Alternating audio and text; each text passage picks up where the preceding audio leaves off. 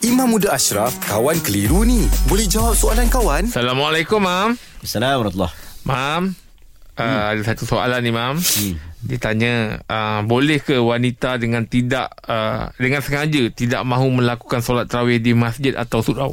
Eh, okey, tak ada masalah. Hmm. Tak ada masalah. Ha, benda sunat. Mm-mm. Benda su sunat. Cuma dia afdal untuk lelaki lah. Mm-mm. Saya sebut lelaki. Mm-mm. Lelaki ni afdal buat di masjid sebab zaman Umar Al-Khattab radhiyallahu an para salafus salih ni mereka anggap janggal lah kalau orang tu tak mendirikan solat tarawih di masjid. Mm-hmm. Uh, jadi walaupun dia sunat tetapi mereka hidupkan syiar itu. Mm-hmm. Jadi kita pun kalau boleh kita ikutlah orang-orang yang soleh dulu-dulu ni. Ini yeah. orang-orang lama dulu. Mm-hmm. Dia orang dah bagi tahu dah benda itu. Jadi untuk perempuan, perempuan mm-hmm. ni tak ada masalah. Perempuan diringankan. Perempuan okey. Mm-hmm. Perempuan solat fardu tak solat jemaah di masjid pun okey.